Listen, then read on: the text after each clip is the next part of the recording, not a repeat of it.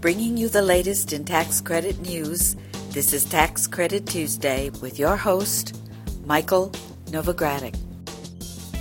The legislative challenges have been significant. We very much need the legislation. We got to produce housing. We're still in a very volatile industry. It's a challenging atmosphere for almost anyone. We can't get all these mixed signals and messages. If he doesn't have a bipartisan bill, nothing's going to happen. Alternative energy is still very expensive. Hello, I'm Michael Novogradac, and this is Tax Credit Tuesday. Today is Tuesday, October fifth, twenty ten, and today marks a milestone, the one hundred fiftieth Tax Credit Tuesday podcast. Those one hundred fifty podcasts add up to more than thirty-six hours worth of discussion and analysis of interest to the tax credit community, specifically about the Low-Income Housing Tax Credit, New Markets Tax Credit, Historic Tax Credit, and Renewable Energy Tax Credit. The Tax Credit Tuesday podcast has also been downloaded more than sixty-nine thousand times since it was launched in two thousand seven.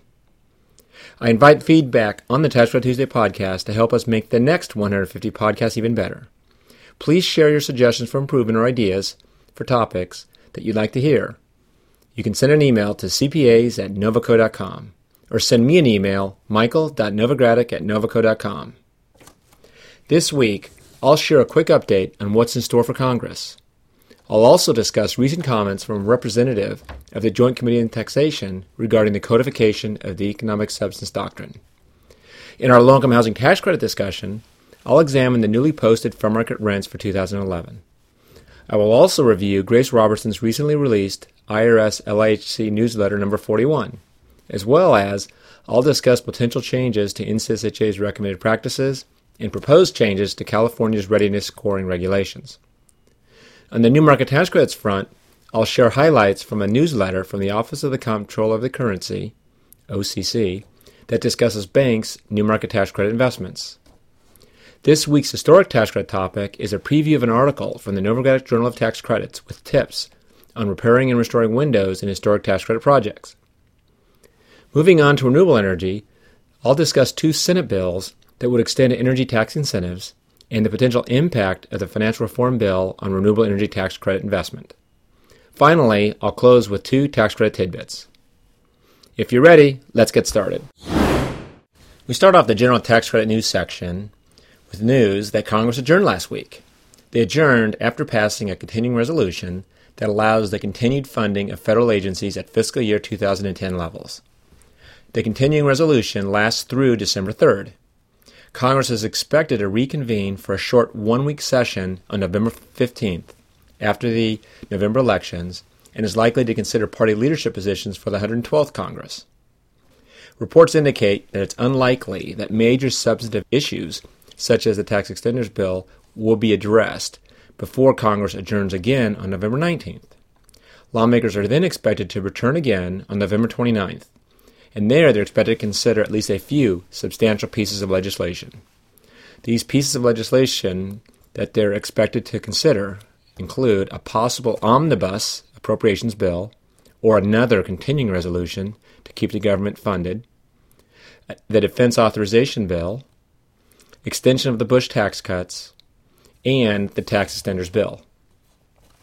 It should be noted that Congress's agenda for the lame duck session will be greatly impacted by the outcome of the November midterm elections. One area that we've been tracking that affects all tax credits is the Economic Substance Doctrine. B and A reported last week that the work done by the Joint Committee on Taxation in identifying some basic transactions where the Economic Substance Doctrine is not expected to apply should not, that's right, not be viewed as an angels list. As most listeners will recall, in the Joint Committee on Taxation's technical explanation of the revenue provisions of the Health Care Reform Act, footnote three forty-four specifically, there's guidance related to the application of the Economic Substance Doctrine to certain tax credits. Basically, the footnote says that the codification of the Economic Substance Doctrine is not intended to disallow the realization of the tax benefits of a transaction that's consistent with the congressional purpose for which the tax benefits were designed. The footnote specifically names the Low-Income Housing Tax Credit, Energy Production and Investment Tax Credits, New Markets Tax Credits, and Historic Rehabilitation Tax Credits. Now, speaking at the fall meeting of the American Bar Association Section of Taxation in Toronto, Christine Roth, the Joint Committee on Taxation's Legislation Council and Internal Revenue Service detailee, she said that although the Joint Committee report on the legislation to codify the doctrine did set out several basic transactions where the doctrine is not generally expected to apply, the Joint Committee on Taxation does not consider that list an angel list, nor does she expect that the Treasury Department will issue such a list. Miz Roth said she expects any analysis would be based on the actual facts and circumstances of a specific transaction.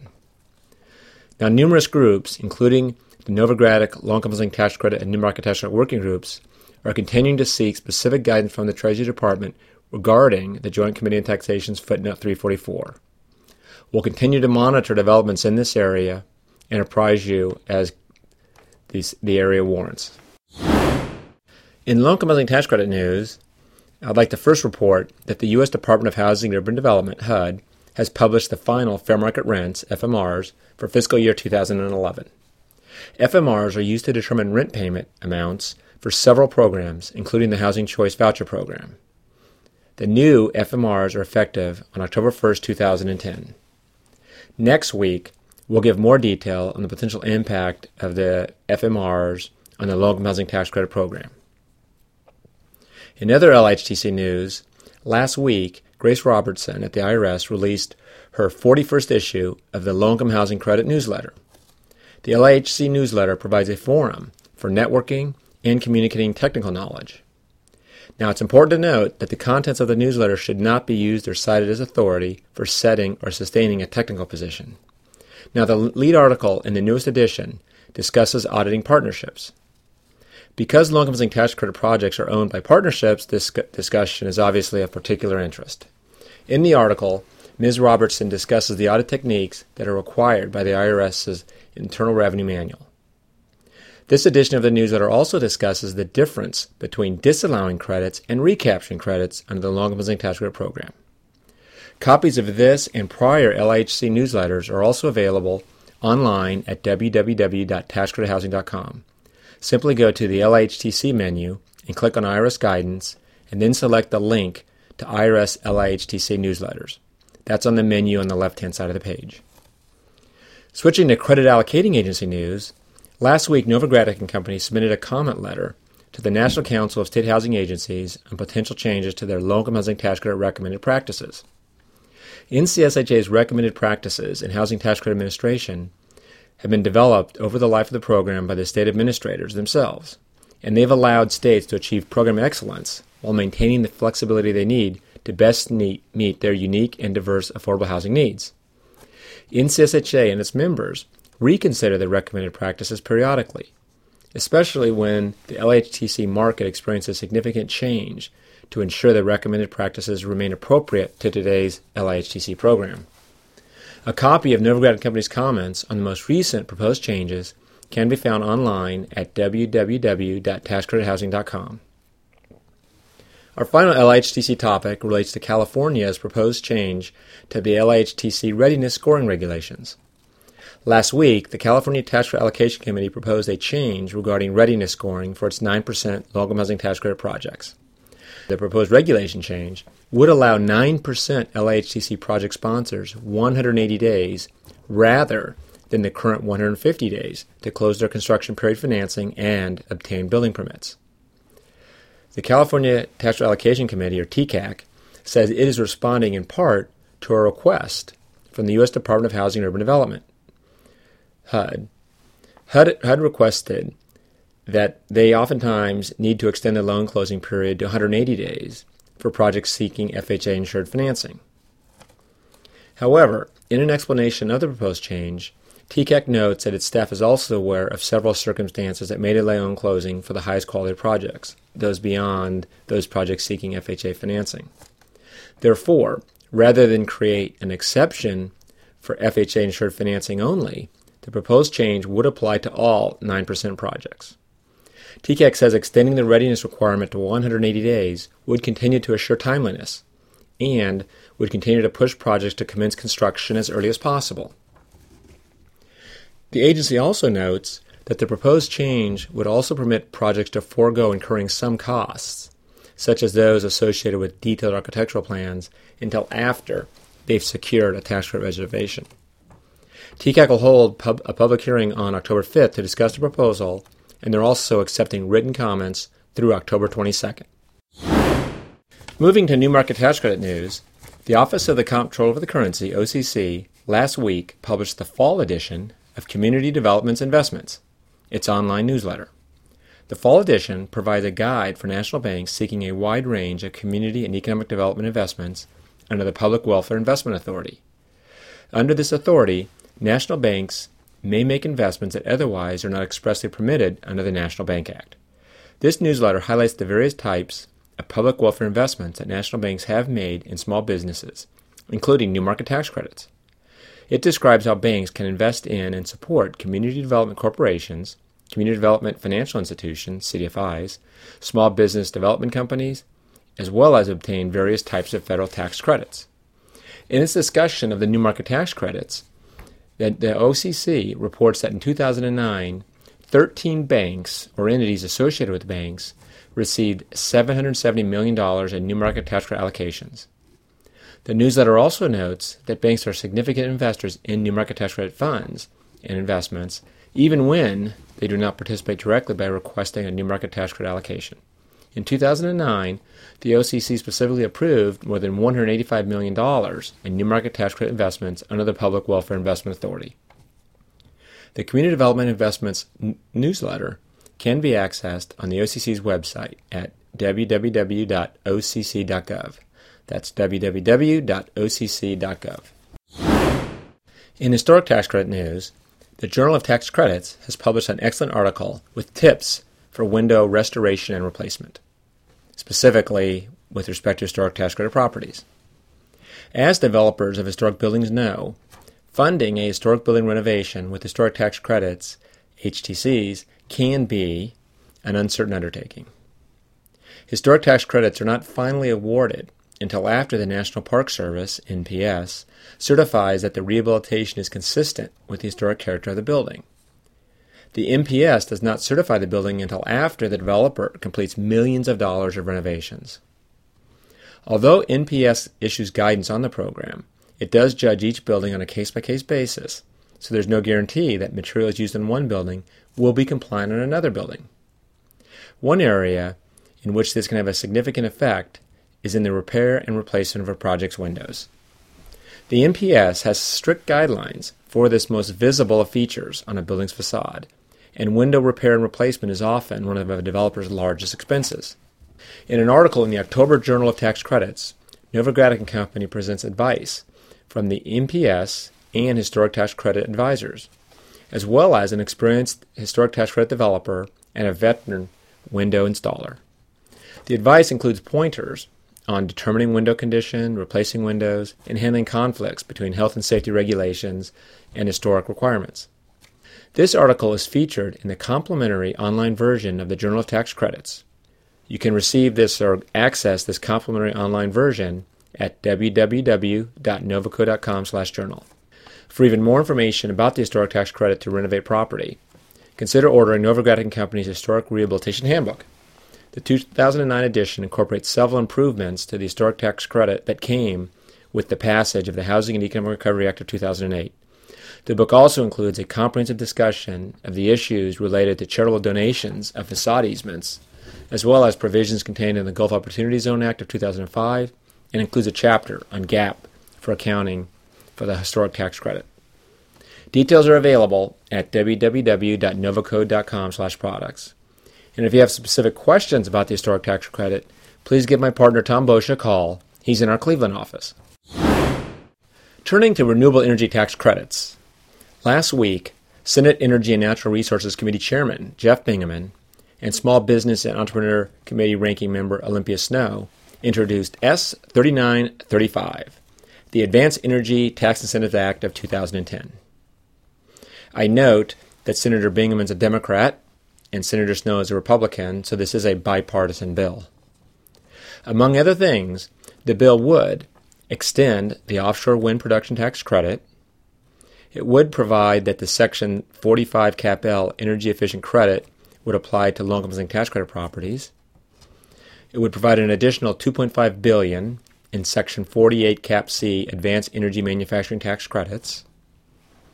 It would allocate one billion dollars for a new tax credit, similar to the forty-eight Cap C credit, that would promote efficiency in existing facilities.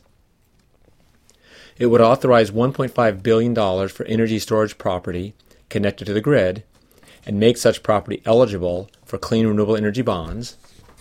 And it would modify the existing carbon capture and storage tax credit, as well as increase the credit and ceiling levels.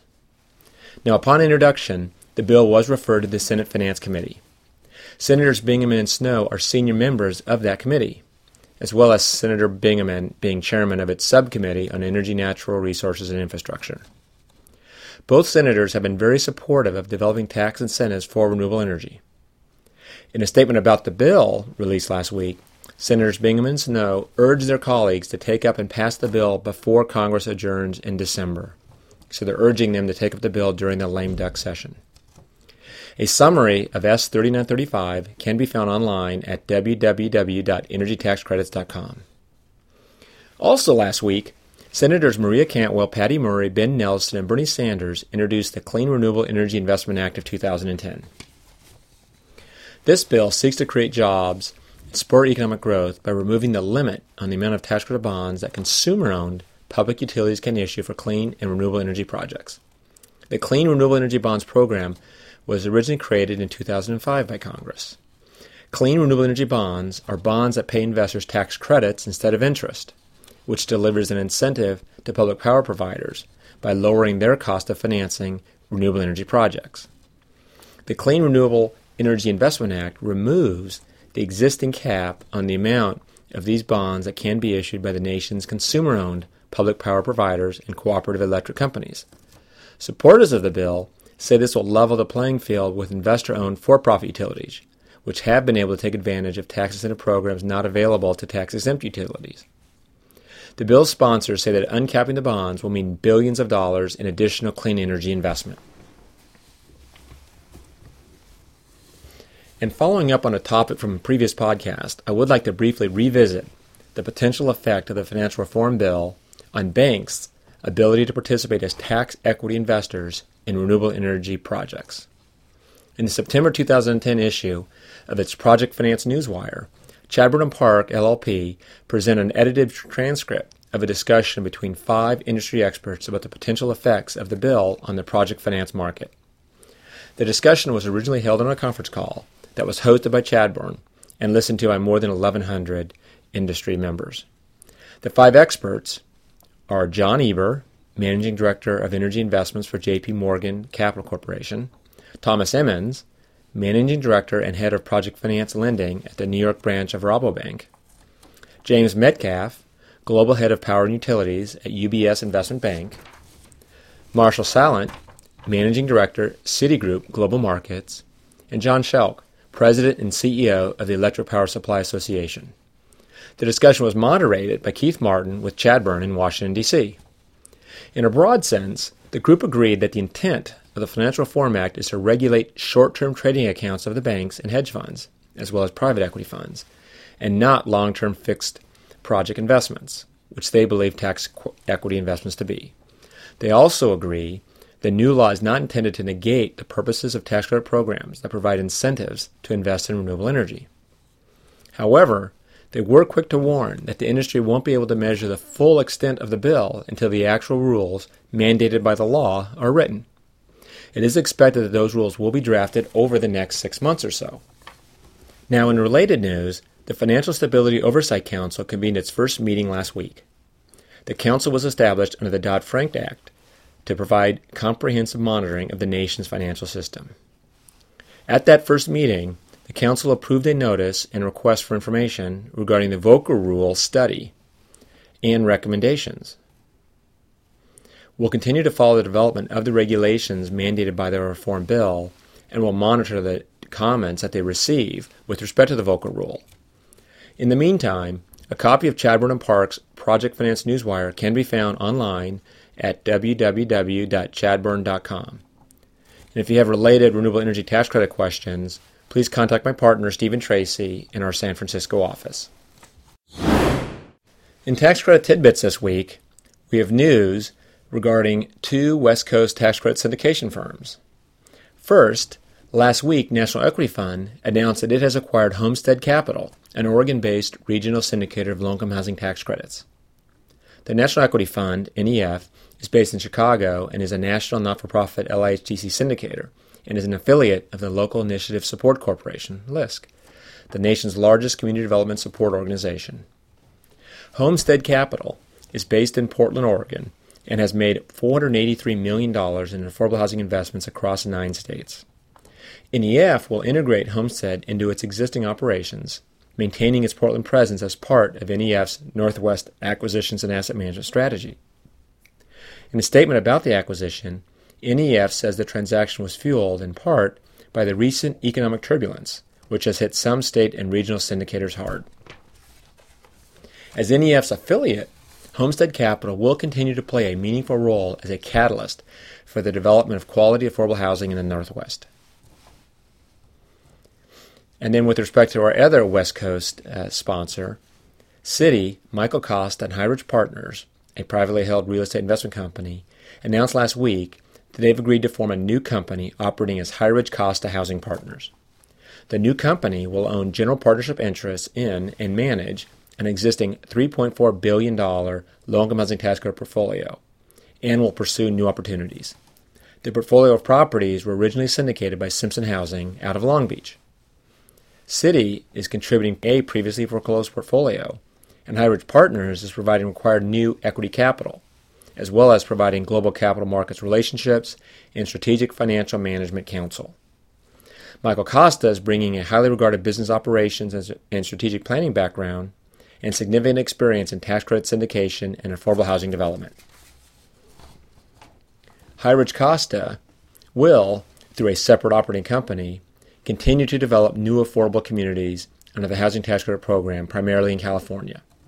The company reports that it already has seven projects in various stages of pre-development and will be submitting applications for several of them in California's next allocation round. Well, that brings me to the end of this week's report. This is Tax Credit Tuesday Podcast one hundred fifty. Please join me again next week for another edition of Tax Credit Tuesday. This is Michael Novogradac. I'll be back next Tuesday. Thanks for listening.